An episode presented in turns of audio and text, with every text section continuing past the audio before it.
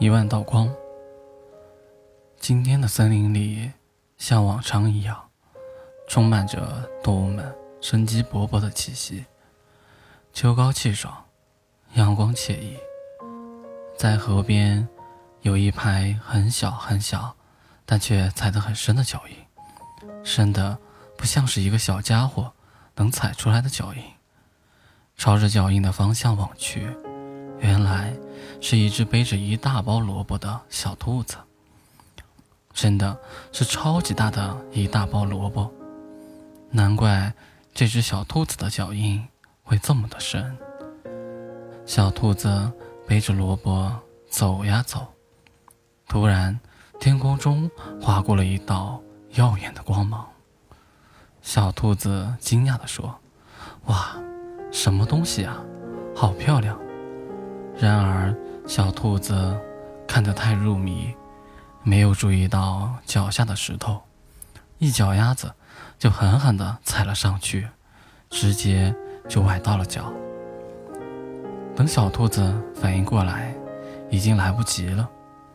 再加上背着这么一大包萝卜，控制不住身体的小兔子直接滚进了河里。机灵的小兔子回过神来，赶紧憋足了气，不让水呛到自己。可是，这一大包胡萝卜太重了，一直在把小兔子往水下拽。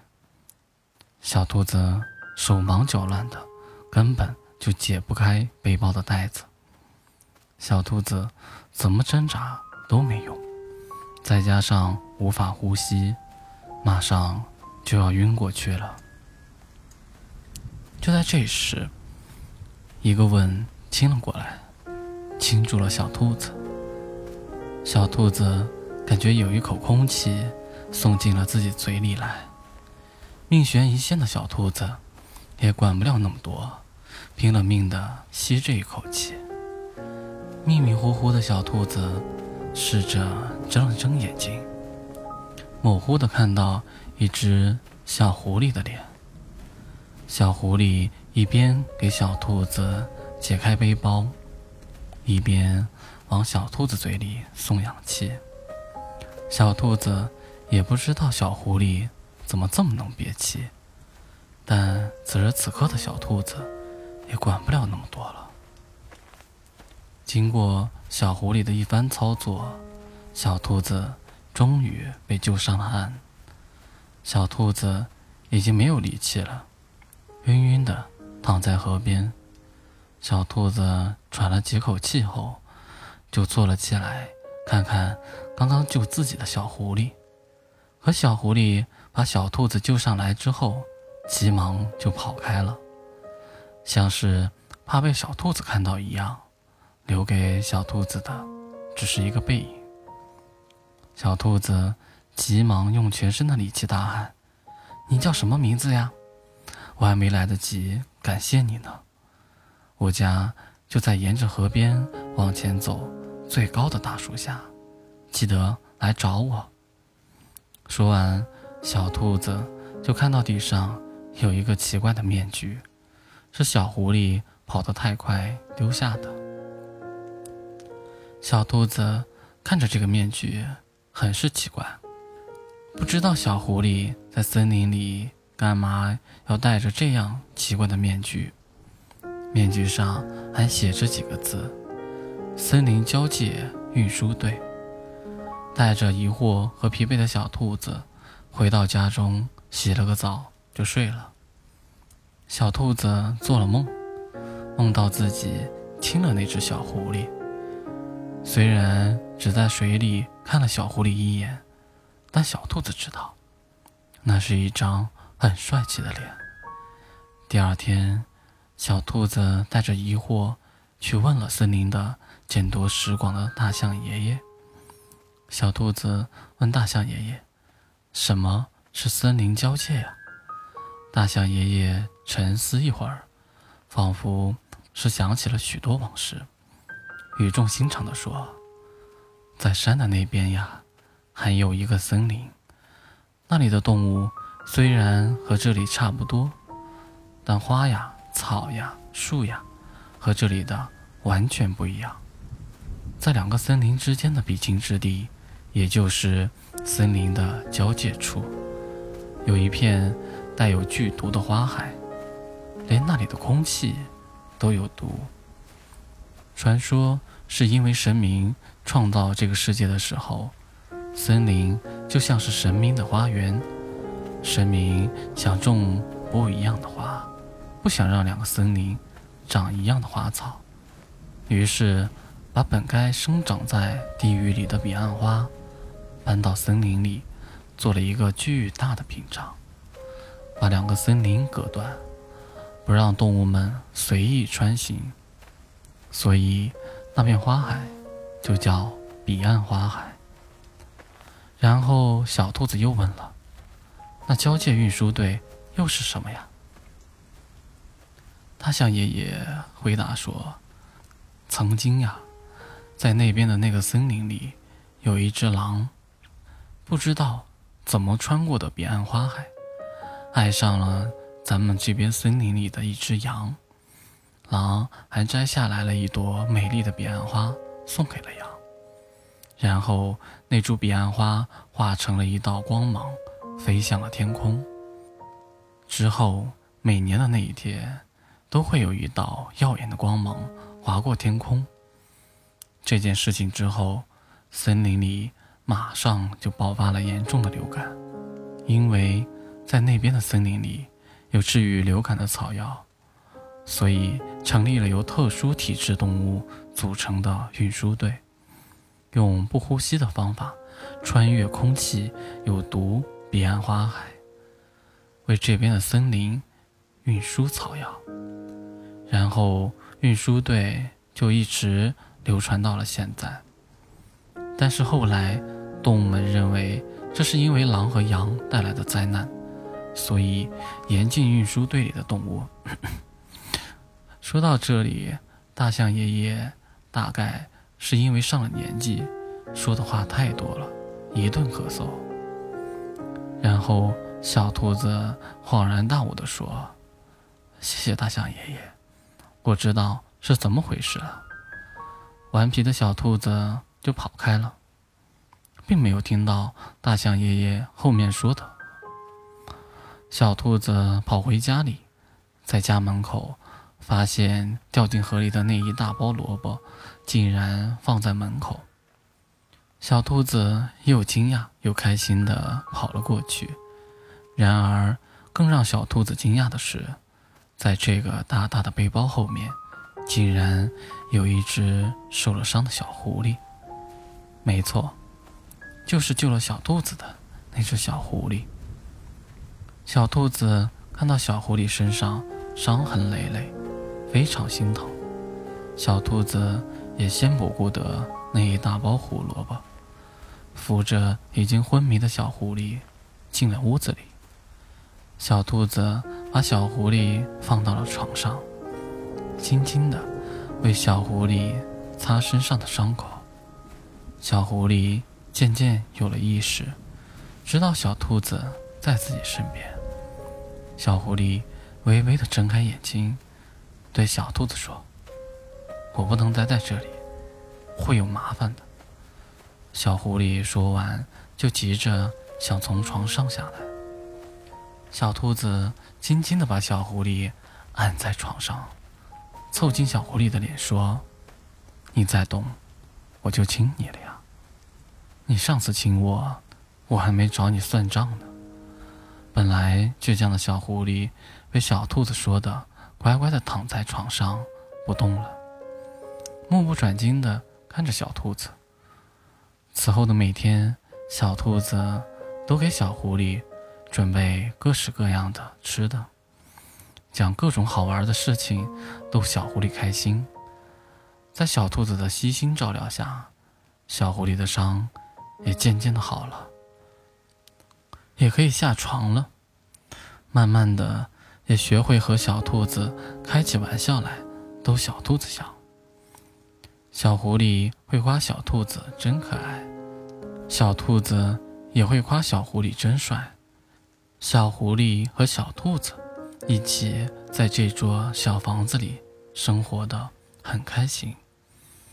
直到这天黄昏，小兔子对小狐狸说：“我想去看看彼岸花。”于是，小狐狸带着小兔子来到那片彼岸花海旁边的山坡上，望着这一片美得不行的彼岸花海。小兔子说：“小狐狸，你说彼岸花为什么会有毒呀？”小狐狸沉思了片刻，说：“越美丽的东西，越致命。”小兔子皱了皱眉，又问：“小狐狸，你说，这里有多少朵彼岸花呀？”小狐狸望着花海说：“这也是我一直想要知道的。我去数过很多次，可是我无法在里面待太长的时间，所以并没有数完。”安静了一小会儿后，小兔子望着小狐狸说：“小狐狸，我喜欢你，我要陪你一起数。”小狐狸的目光转向小兔子，慌张地说：“不不，不行，我要走了，我不要你跟我一起数。”小狐狸说完，急忙起身就走了。小兔子拉不住身手敏捷的小狐狸，于是。小兔子对着小狐狸大喊：“你明明也喜欢我，为什么你不承认？”小狐狸愣了一下，但还是走开了，把小兔子孤零零的留在了那里。小狐狸离开后，开始了东躲西藏的生活。它出现在小兔子门前的那一天，之所以伤痕累累，就是因为小狐狸。是森林运输队里的，他私自逃离了运输队，触犯了森林法则，受到了森林管制者的追捕。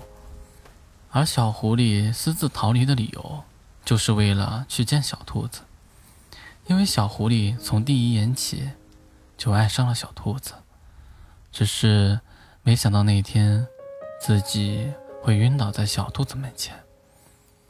小狐狸知道。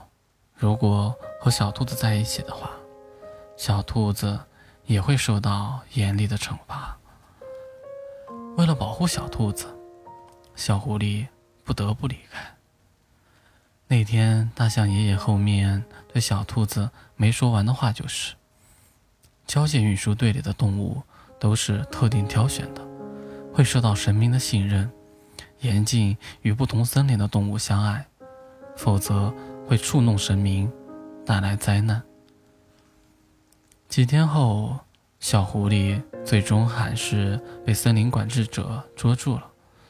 动物们对小狐狸都非常的愤怒，说小狐狸触怒了神明，要把小狐狸丢到剧毒的彼岸花里去，交由神明处置，祈求得到神明的原谅，免除森林的灾难。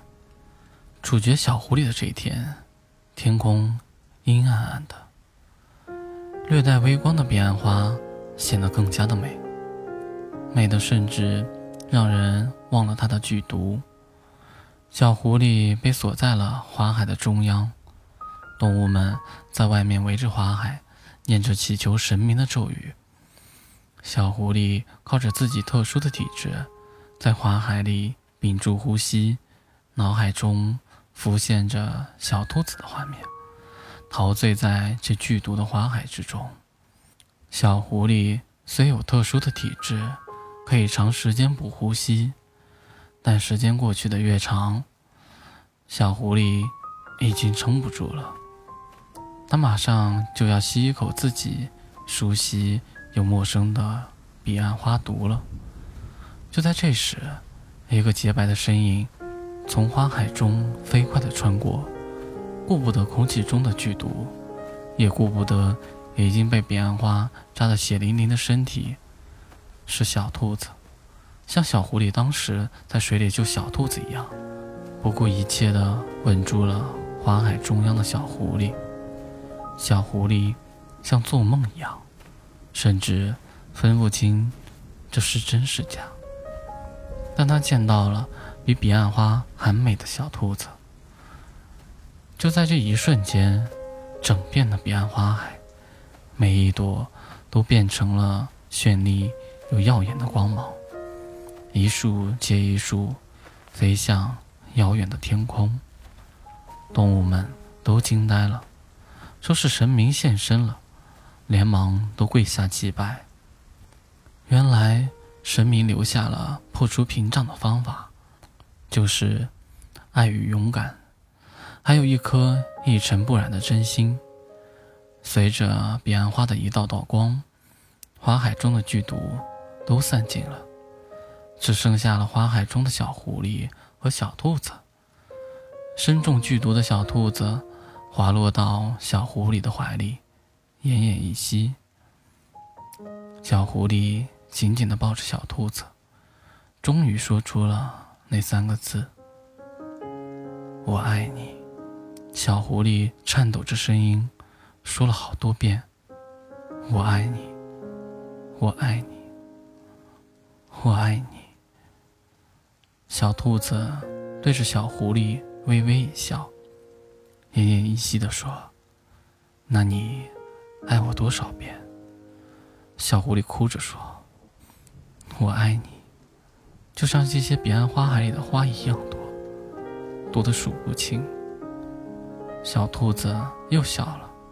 对小狐狸说：“小狐狸，我把彼岸花海里的花数清了，一共九千九百九十九朵。”小狐狸乞求地说：“小兔子，你不要睡，不要睡。”小兔子用尽全身的力气，摸着小狐狸的脸说：“可是，可是，我想让你爱我一万遍。”说完这句话，小兔子的手从小狐狸脸上滑落了下来。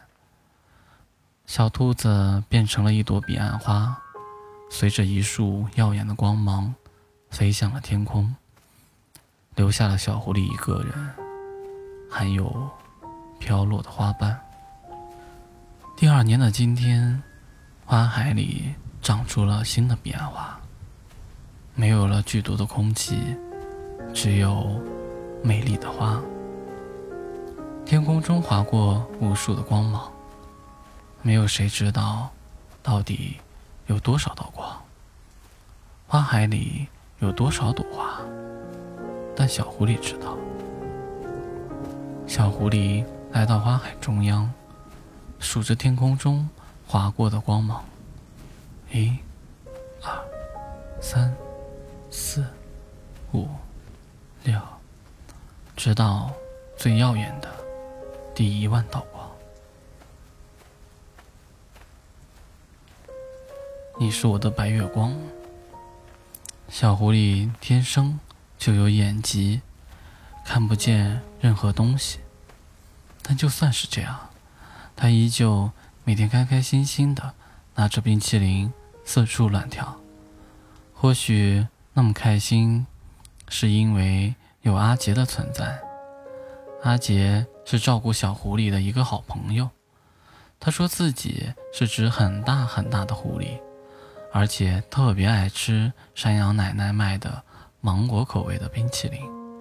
于是，小狐狸就每天踉踉跄跄的跑到森林的另一头，买芒果口味的冰淇淋，送给阿杰。阿杰的身上真的很暖和。小狐狸是个很怕冷的小女狐，每到寒风刺骨的冬天，小狐狸都会趴在毛茸茸的阿杰身上，用小爪子挠出一个小窝，然后美滋滋地躺上去。而这个时候，阿杰会把他的大尾巴护在小狐狸的身上，一瞬间，所有的风都会被遮挡住。小狐狸问过阿杰：“为什么它的尾巴是长的？”阿杰回答：“它是很罕见的长尾狐。”于是，小狐狸拽了拽自己小小的尾巴，希望能够长到和阿杰一样长。可是有一天，在小狐狸和往常一样蹦蹦跳跳的跑去山羊奶奶那儿买芒果口味的冰淇淋时，却听隔壁小兔子说了一件事。小兔子说：“你怎么给阿杰买冰淇淋呀？他是大灰狼，不吃冰淇淋的，只吃肉。”小狐狸第一次知道，阿杰不是和自己一样的狐狸，而是带着獠牙的大灰狼。小兔子还说，大灰狼很恐怖的，血淋淋的嘴巴，恶狠狠的三角眼，还有那个尾巴，一扫。就是好几条小动物的命。你爱吃冰淇淋，它爱吃你，你对于它来说才是真正的冰淇淋。小狐狸若有所思的拿着冰淇淋跑开了。阿杰听说了这件事，在家里忐忑不安的等着小狐狸回来，心脏紧张的砰砰直跳。他也不想瞒着小狐狸，可是。谁让他抱起来那么舒服呢？回来了，阿杰有些紧张的用手指绞着自己的毛。听说你看我的时候，就像我在看我的冰淇淋。今天的小狐狸全身好像都黏糊糊的，沾着不知道是什么的液体。我原来。你这么喜欢我呀，就像我喜欢冰淇淋一样。阿杰没想到小狐狸竟然红着脸这么说道：“喏，我把自己涂上芒果汁了，这样你就更喜欢我了。”小狐狸又蹦了几步，笑着抱住了阿杰。阿杰愣了一下，随后伸出手臂。抱住毛茸茸一团的小狐狸，吧唧亲上了一口，满嘴香甜的芒果汁让他忍不住笑了起来。你开心喽？那既然开心了，今天晚上能不能让我往往上睡一睡？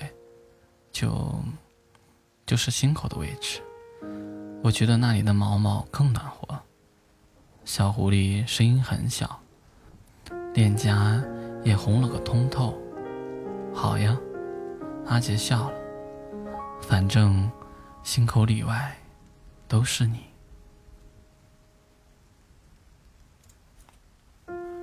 心愿，在很久很久以前，有一位少年。少年对于这个世界充满了好奇，因为。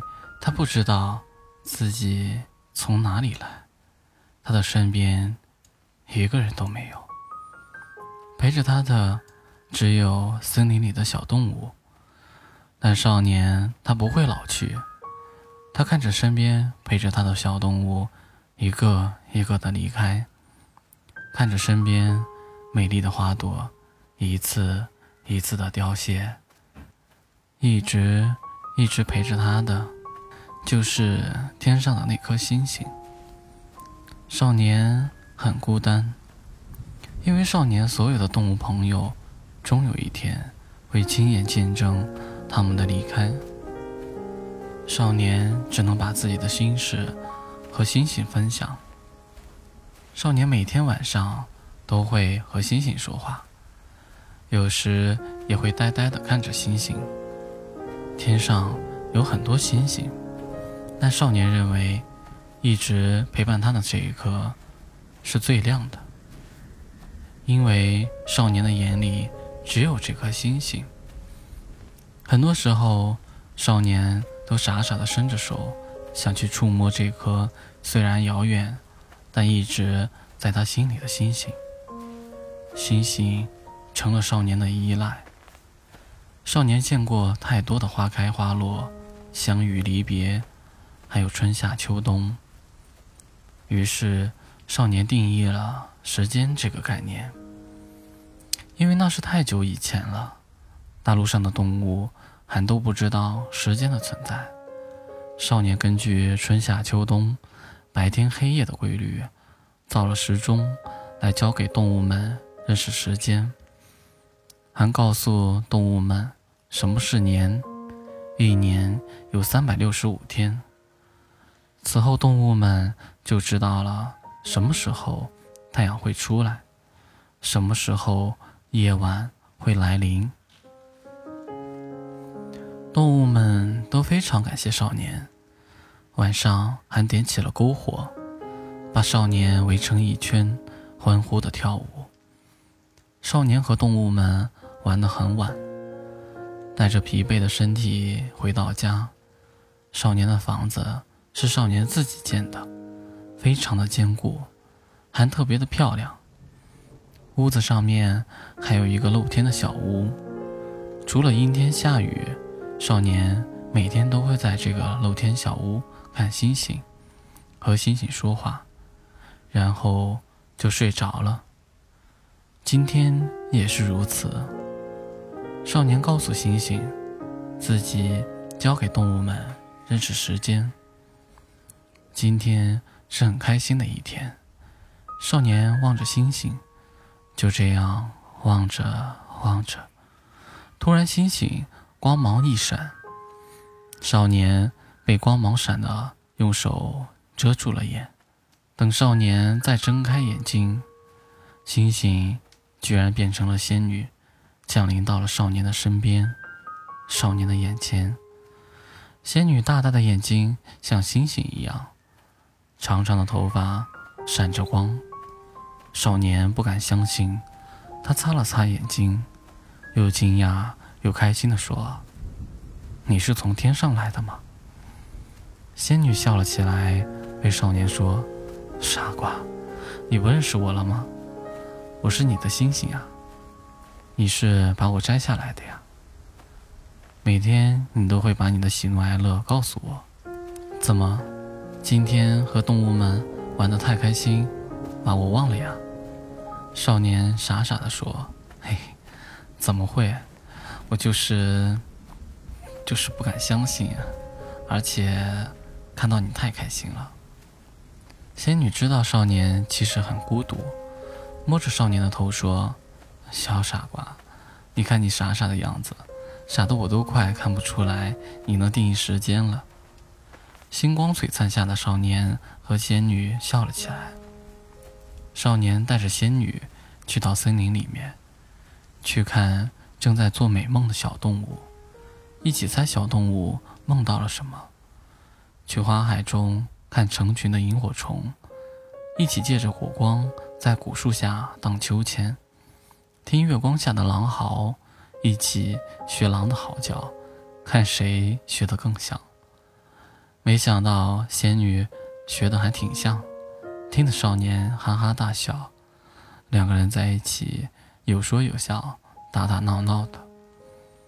少年和仙女玩累了，两个人躺在了那个可以看到星空的小屋里。少年看着星星说：“要是我也能上天就好了，也看看你住的地方。”仙女站了起来，转身看着少年：“那我等你呀。可是我就要离开了。如果你能在三百六十五天内登上云层，你就能看到我。这个项链会给你指引方向。”说完，仙女摘下了自己挂在胸前的宝石项链，放在少年手中。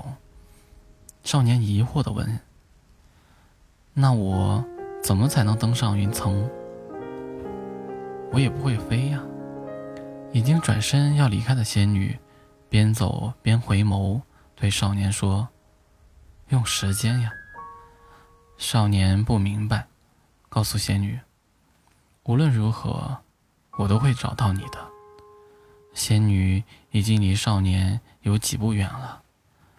仙女停住了脚步，转身跑过来，闭着眼睛，亲吻了少年的脸颊，凑近少年的耳朵说：“在每个有星星的夜晚，你也陪了我。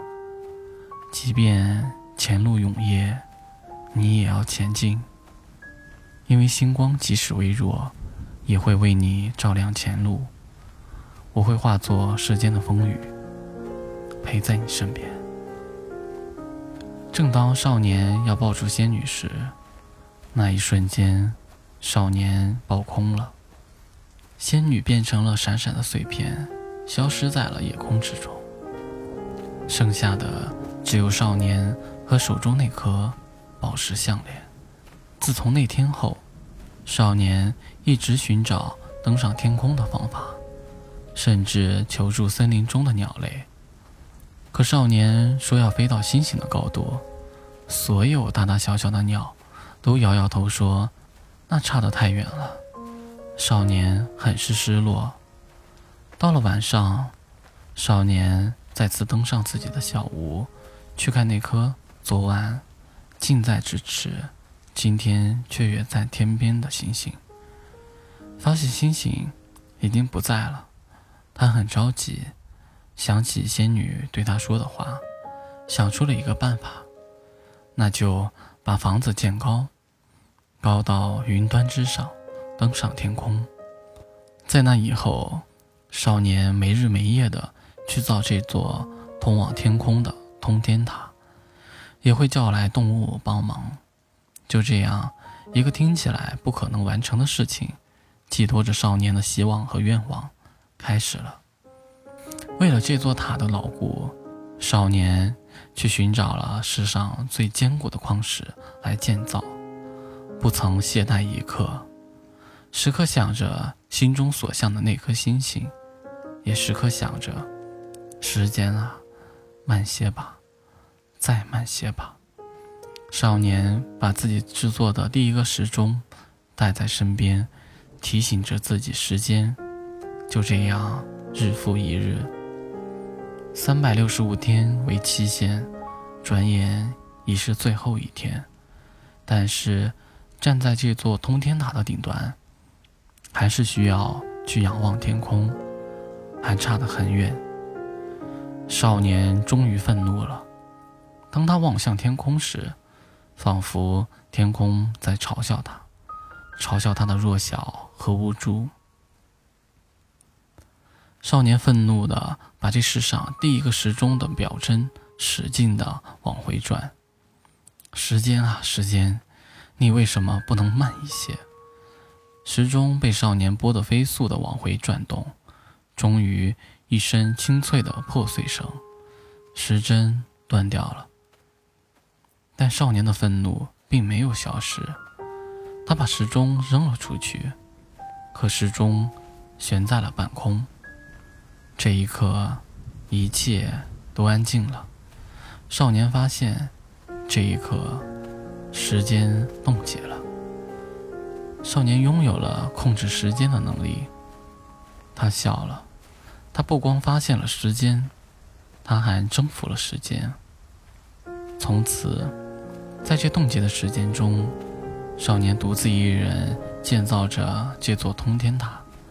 谁也不知道过了多久，如果有时间存在的话，大概是一万年吧。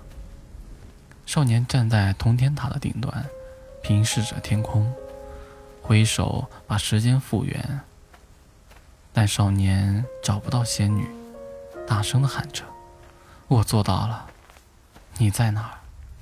你在哪儿？”行了，别喊了，他不就是一直在你身边吗？一位老人不知道如何出现的，从少年的背后走来。少年问：“你是谁？”老人看着少年，风轻云淡的说道：“我就是天，是地，是万物，是每一粒尘埃。没错，这位老人就是创造世界的神。”神鹰挥手，把少年胸前的宝石项链和少年坏掉的时钟融合在了一起，变成了一个巨大的钟，放在了通天塔顶端。他告诉少年。每一个星星都有他要做的使命，完成使命就会陨落，而他的使命就是指引你修建通天塔，来到你该来的地方。至于他，他所有的记忆都在这宝石之中，而灵魂会随着时间的流逝，慢慢的重新汇聚，然后你就能见到他了。神说完，就扬了扬袖子，走了。少年非常失望，但心中又怀着希望，大声的问道：“那我什么时候才会见到他？”神边走边告诉少年说：“这塔就是对你的历练。自从你踏着通天之塔登上云端的那一刻起，你就是时间之神，你掌握着时间的洪流。你难道还要问我时间吗？”说完，神就消失了。神最后又留给了少年一句话：“你也不要怪我，我是给了他一万年。”让他指引你成神，而你却一眼万年。在那之后，每四年都会有一年是三百六十六天，是因为这位时间之神心中永远爱着一个人，每天都会把时间调慢一点，每天多爱一点。就这样，少年掌管着时间。永远矗立在了通天塔之端，等着风，等着雨，等着他。我喜欢你，真心话与大冒险。气死我了，气死我了！小兔子气呼呼的跑到了小松鼠家里。怎么了？谁惹你了？小松鼠关心的问。是小狐狸了。小兔子大步地走到沙发上躺下，刚刚还好好的，突然就跟抽了风似的，说以后都不想理我了。小松鼠摸了摸自己的脑袋，你是不是惹他生气了？才没有，刚刚明明还好好的，突然就这样了。那你给我说说，你们在一起都做了什么事情啊？于是，小兔子用手托了托下巴，仔细的回想起来。刚刚我和小狐狸、还有小鹿、小熊和小刺猬，我们在一起玩真心话大冒险。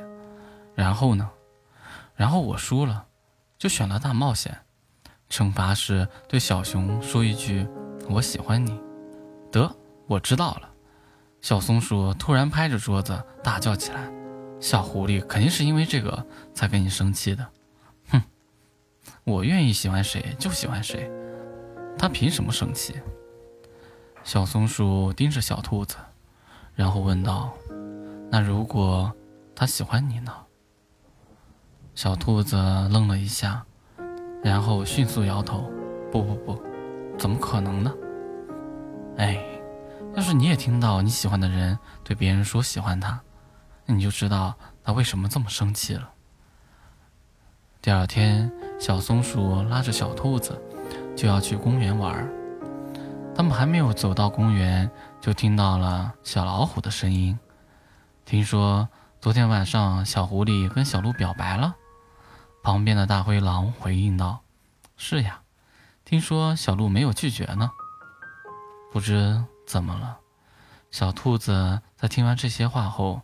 觉得心里很不舒服。小松鼠轻轻拍了拍他的后背。如果你真的喜欢他，那现在就去告诉他吧，以后就来不及了。小兔子在此刻终于明白了自己的心意，他是喜欢小狐狸的。于是他点点头说：“谢谢你，我知道该怎么做了。”看着小兔子离开的背影，小松鼠向远处的小老虎和大灰狼比了一个 OK 的手势。小兔子一路小跑，终于在小河边找寻到了小狐狸的身影。它气喘吁吁地跑到小狐狸身边，但脑子里乱乱的，不知道该说些什么。小狐狸，我是来道歉的。对不起，小狐狸朝着小兔子笑了笑，然后低下头。该说对不起的应该是我。你愿意喜欢谁，是你的自由，我不该对你生气。可是我喜欢你啊！小兔子大声的喊了出来。小狐狸抬起头，感觉心脏都漏跳了一拍，但随即又冷静了下来。这次还是大冒险吗？不，这一次是真心话。要把生气说出口。小狮子和小老虎恋爱了，在别人眼里，他们是不被看好的一对，因为狮子家族和老虎家族都好强。如果小狮子和小老虎在一起的话，他们就会容易打起来，然后惹得森林不得安宁。面对那些别人所说迟早都要分开的话语，小老虎。会温柔地对小狮子说：“放心，你就是我的小公主殿下，我会好好宠着你的，我们会永远在一起。”听到小老虎这样说，小狮子开心的像个傻子一样痴痴笑着。小老虎和小狮子很恩爱，他们一起去吃饭，一起去散步，一起旅行。用实际行动终止了那些流言蜚语。如此恩爱的过了一段时间后，小老虎总是消失，有时候约会都会迟到个几分钟。小狮子开始急了，问小老虎：“你是不是现在跟我在一起很不情愿？”小老虎回答说：“我没有呀，我和你在一起很开心。”小狮子说。那我感觉你最近怪怪的，感觉有什么事情在瞒着我。小老虎回答：“没有呀，我哪里有？我根本没有啊！”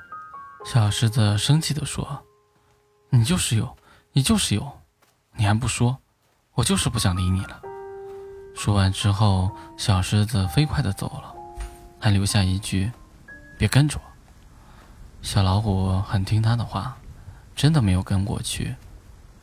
到了晚上，小狮子心中暗想：“这人怎么还不来找我呀？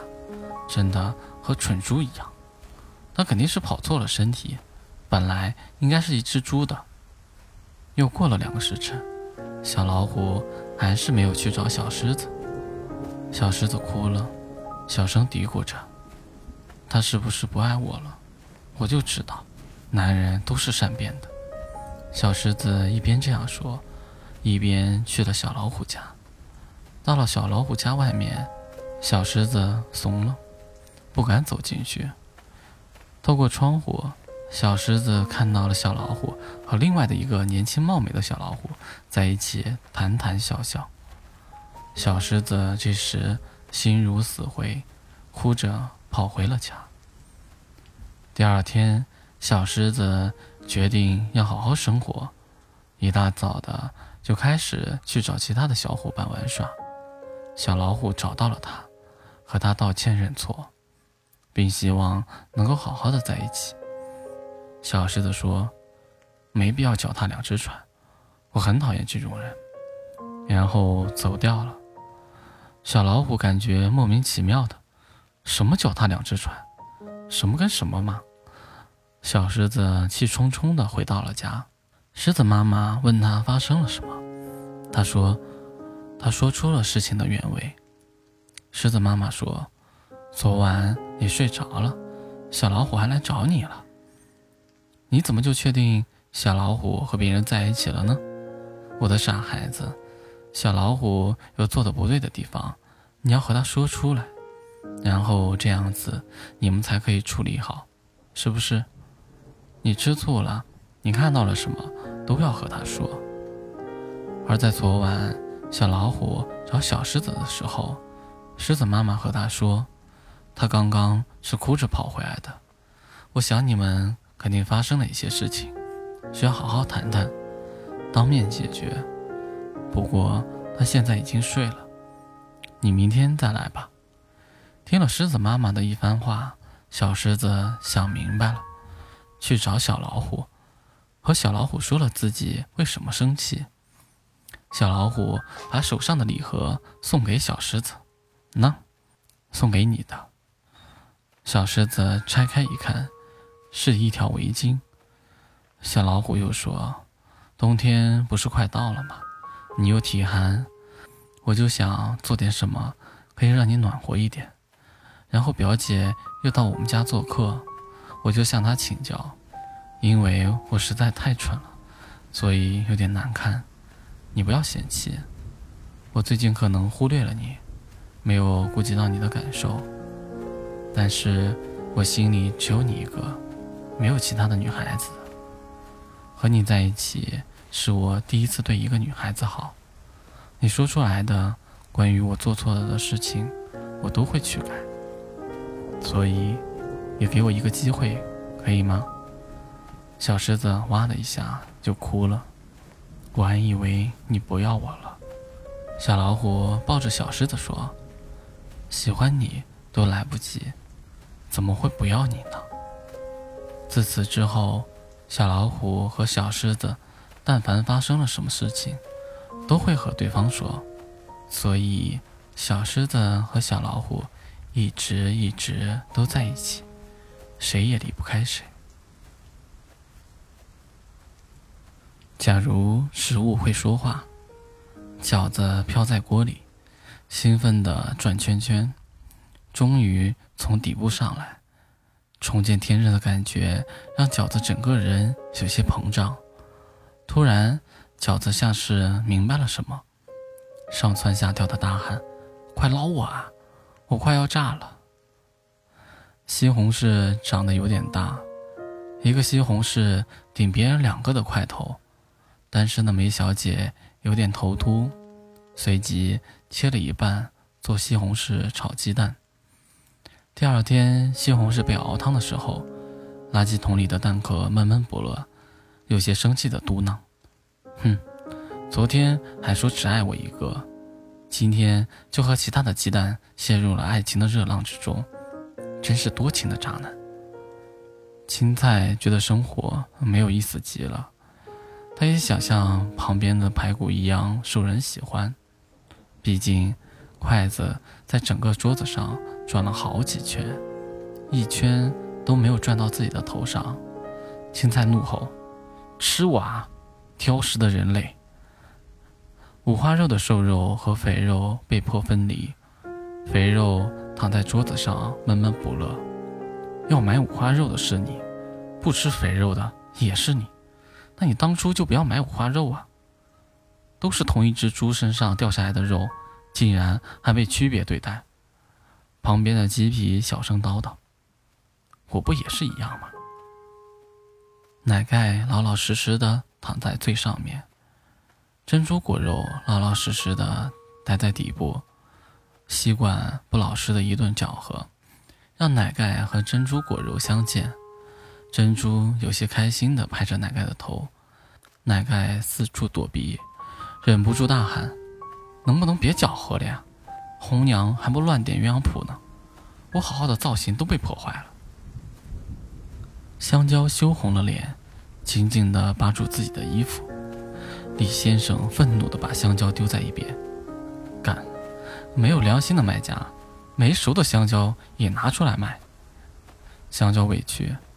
人家是害羞，不是没成熟。我可是我们那一片最早熟的香蕉啊！粉丝和排骨一起腻腻歪歪，你侬我侬。可是，在一次回国之后，排骨还是那个排骨，但是粉丝已经不是那个粉丝了。粉丝呜呜大哭，我又油又老，你不会嫌弃我吧？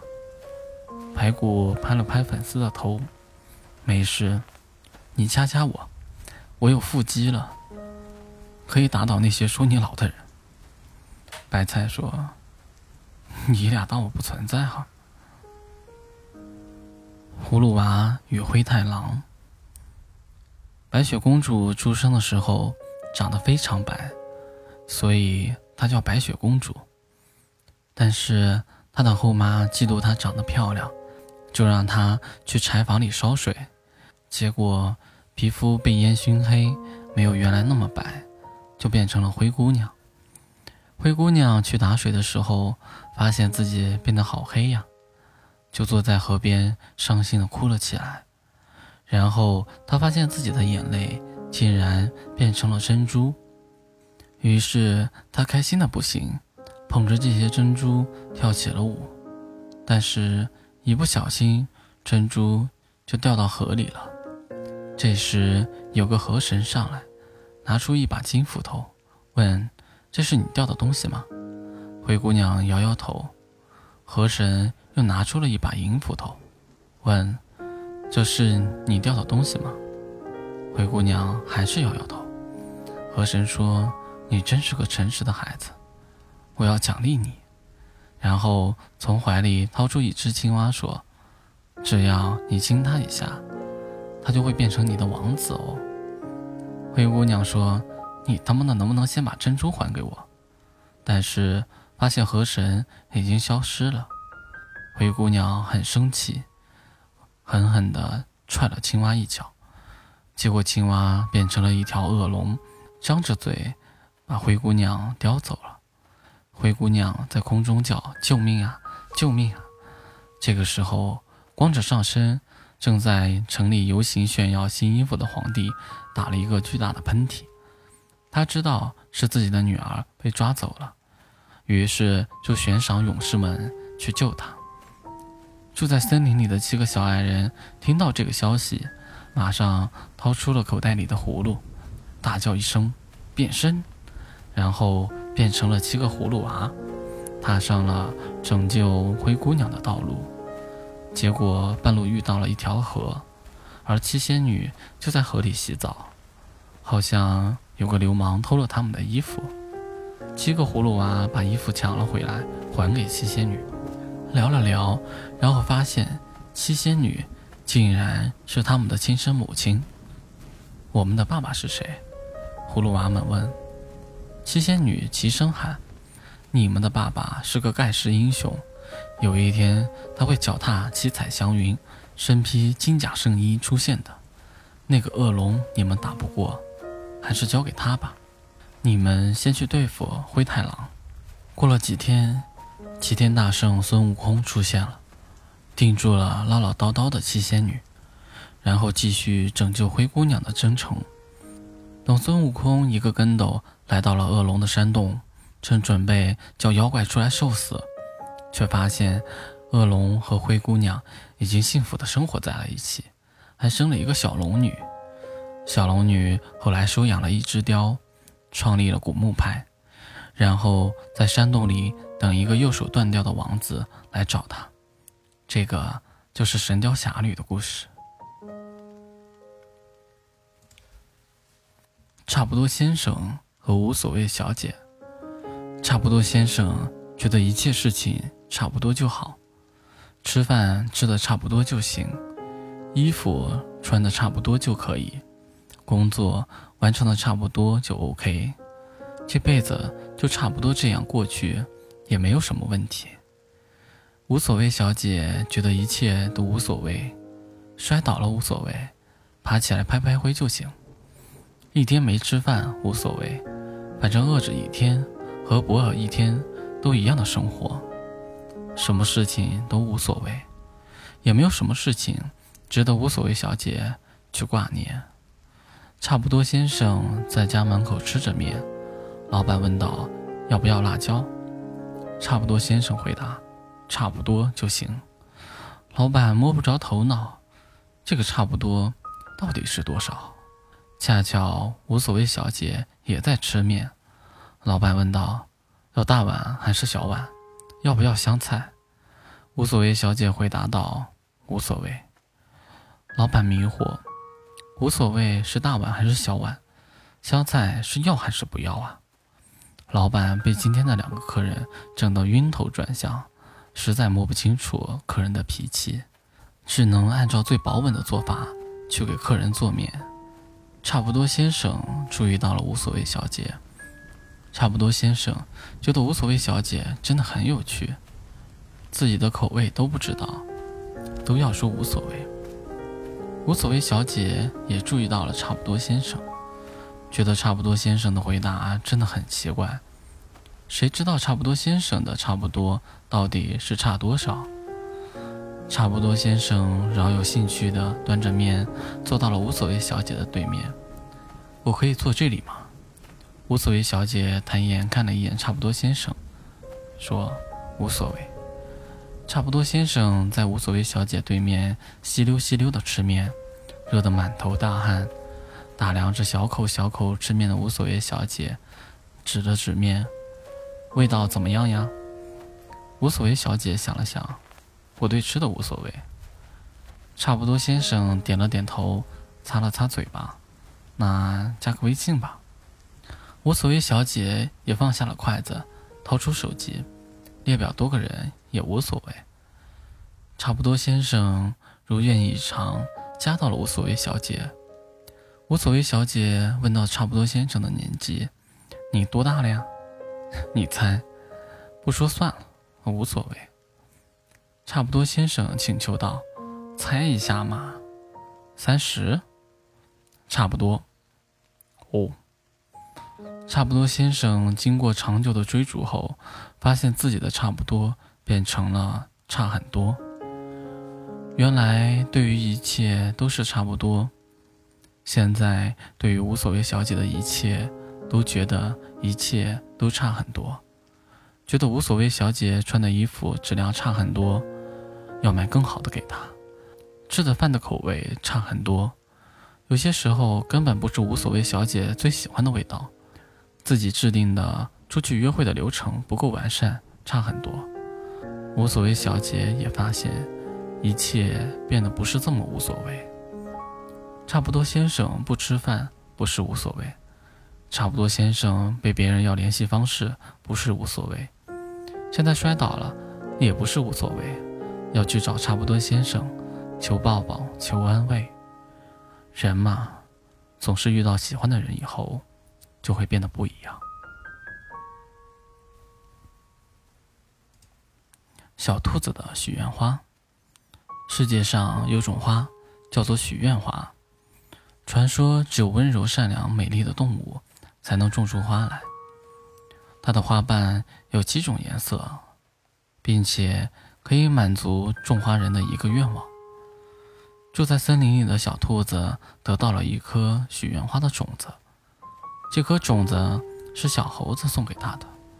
小猴子还告诉小兔子说：“你是森林里最美丽的动物，所以这颗种子应该给你。”于是，小兔子兴高采烈地捧着种子回家了。他找出了家里最好看的一个花盆，又在公园里挖了最肥沃的土壤，然后满心欢喜地把种子。种在了里面。以后的每一天，小兔子都辛勤的给它浇水、施肥，还对着花盆说话。小兔子期待着能快一点种出花来，这样就能许愿了。可是，一天天的过去了，花盆里还是光秃秃的，一点动静都没有。这可急坏了小兔子，急坏了的。可不止小兔子，还有它的邻居小狐狸。那天，小猴子把种子送给小兔子以后，就来找小狐狸玩，并把所有的事实都告诉了他。其实，那并不是许愿花的种子，而是小猴子随手在路边捡的，不知道是什么的东西。小猴子为了图开心，就欺骗了小兔子。小狐狸害怕小兔子伤心。也不敢和他说实话，只能每天看着小兔子院里光秃秃的花盆干着急。后来有一天，小兔子突然跑来问小狐狸：“小狐狸，你说这花不开，是不是因为我根本就不是最温柔、善良、美丽的小兔子呀？”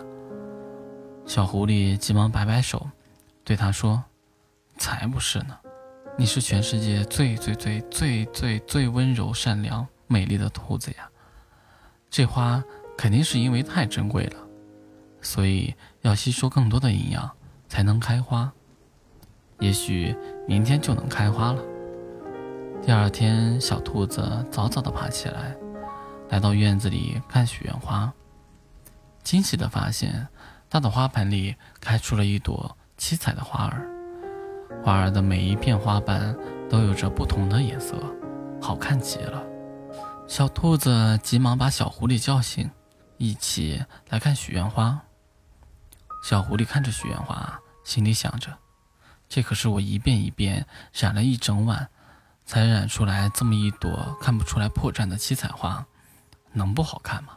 小狐狸强打着精神对小兔子说：“我就说嘛，你是世界上最最最最最最温柔、善良、美丽的兔子吧？只有你才能让许愿花开花，别的小兔子可不行。”小兔子对着小狐狸嘻嘻一笑，小狐狸差点没站稳。缓了一会儿之后，小狐狸又说：“快许愿吧，说不定就实现了呢。”小兔子双手放在胸前，闭着眼睛，嘴巴里念念有词。不一会儿，它睁开眼睛，放下双手，开心地说：“我许完了。”小狐狸忙问：“你许的什么愿望呀？”小兔子回答：“说出来就不灵了。”小狐狸接着说：“可是你不告诉我，我怎么帮你实现呢？”小兔子歪着头，一脸疑惑。